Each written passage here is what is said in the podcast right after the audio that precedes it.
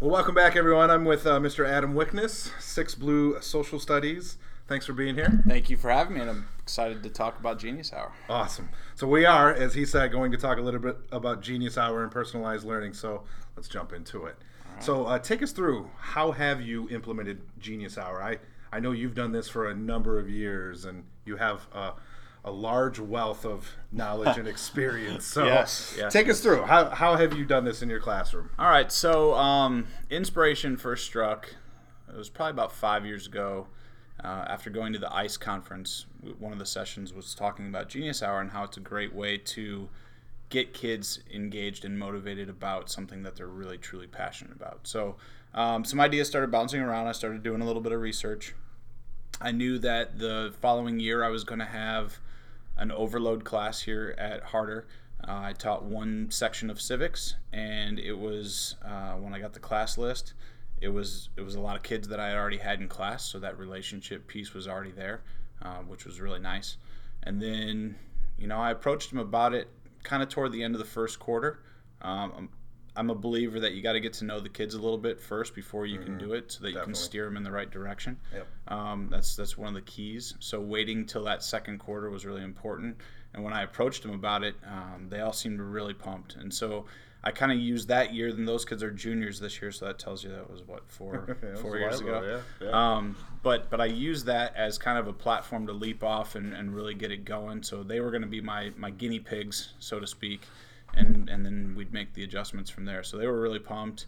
I got some really cool projects. Uh, I, I still, when we did it up even to last year, because this year we're gonna we're gonna tweak it a little bit, but we'll get to that in a little bit. Um, I showed that one of the kids had built a boat. Yeah. And had video of himself in the boat. That's awesome. Uh, in his pond behind his house. So it was actually it, it was pretty it was pretty cool. Yeah. So yeah, when when he shared that with me, I was like, you know, this is this is what the project's really all about. And then the next year, um, one of the guys that I saw at the ICE conference again, he had a similar student where he built a boat, and he's like, hey, when you get that boat ready for sale, I'm gonna come and I'm gonna take a take a ride with you. So I had the I had the kid who made the boat. I had his little brother in class a couple years ago. And and I, I offered that, but thankfully there was no takers on that because I don't know what the weight limit was.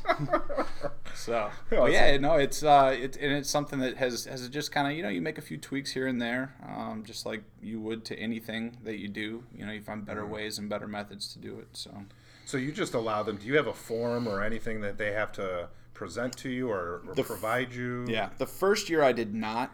Uh, the first year it was more about kind of identifying what they were passionate about, and that okay. was what I really focused on. Yeah. Um, once once we got good at the process of picking and choosing passions, because some of the kids the first year, I mean, it was like, I am passionate about food. I would like to learn a new recipe of macaroni and cheese. Yeah, and then yeah. it was over, and you're like, all right, well, we need to kind of kind of change this a little bit, but that's what the yeah. first year's for, is is learning the ins and outs of it. Um, so yeah, there's there's uh, there's forms that we use. Uh, I found a lot of good stuff online. There's a whole Genius Hour uh, live binder. Okay. And yeah. so there's a lot of really good resources in there from from some of the people that um, have written books and things about it. So I I use some of the things from there and kind of patchworked and put it all together to make it my own. Yeah.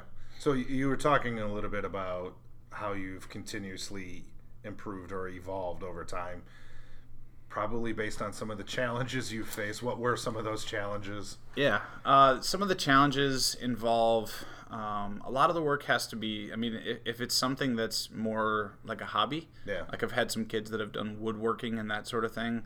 Um, some of the challenges are, all right, hey, if we're dedicating a class period every week to this, what is this kid going to be doing mm-hmm. in class, since a lot of what they're going to be doing is, is done outside of class. And so um, that was time that we got to spend kind of refining what, what the expectations were. You know, it's really important, and I think that most research that you'll find on Genius Hour says that the kids need to be kind of writing and reflecting on the process. That's, that's yeah. really the important piece with it.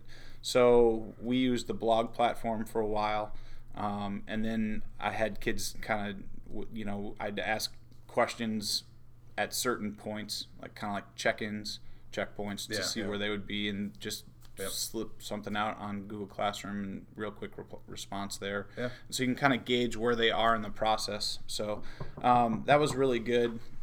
that was really good in terms of being able to, you know, get get kind of the ebb and flow of, of yeah. how the whole project works. Sure. And and it looks different for every kid. So yeah.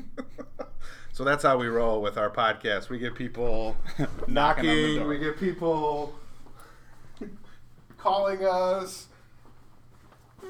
Mister Wickness is all right attending to that. So as we do that, and this is this is what we do as educators. We're flexible. So that's right. Uh, being that a student was just knocking on your door wanting to uh, come and talk to you about something, what kind of feedback have they given you in terms of Genius Hour? Um, so at the end of the year, I usually do a questionnaire of some sort using Google Forms, and just to get just to get an idea of what they really were motivated and what really pushed their buttons.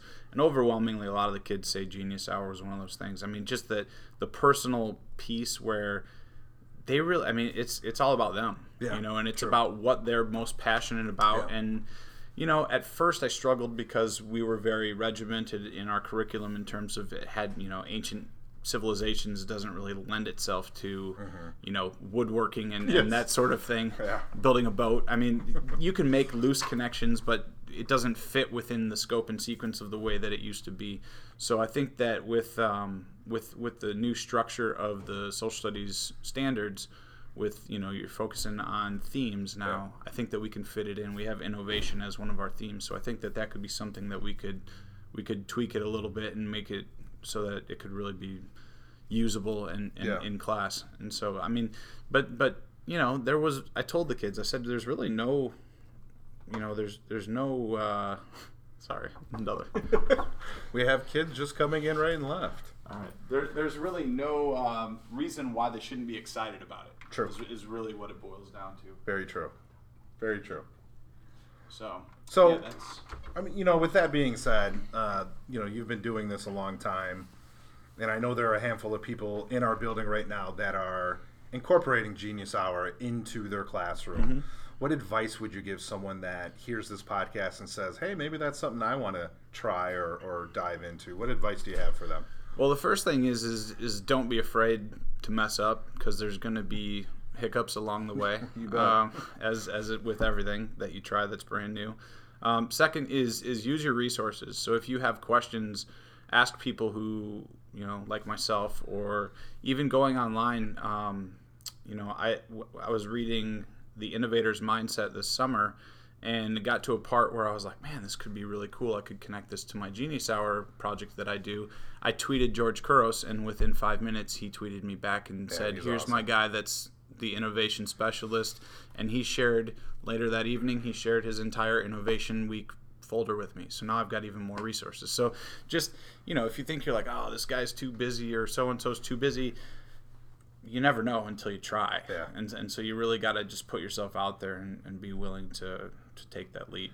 Do you have, have you ever met George? I've not met him. Well, you're going to meet him now. You're going to meet him on Monday. Yeah. I'm as a keynote excited. Speaker for yeah. uh, Caneland School District. So yeah, that's going to be really cool. He's obviously uh, done a lot of work with innovation and Genius mm-hmm. Hour and so on. Definitely. So, well, I appreciate you sitting down. I know that was kind of fun with uh, yeah. a couple of student interruptions. But never life, dull. Once again, life of a teacher, but I appreciate you sitting down with yeah, me. You're very welcome. And, uh, you know, ladies and gentlemen, if you ever have questions or you ever want to bounce an idea off of Adam, Adam when it comes to Genius Hour, come down here on Six Blue and have a talk with him. He would be more than happy to do so. Always an open door. Yeah, you bet. All right. Thanks for listening. Thanks, Go Brian. Knights. Until next time. All right.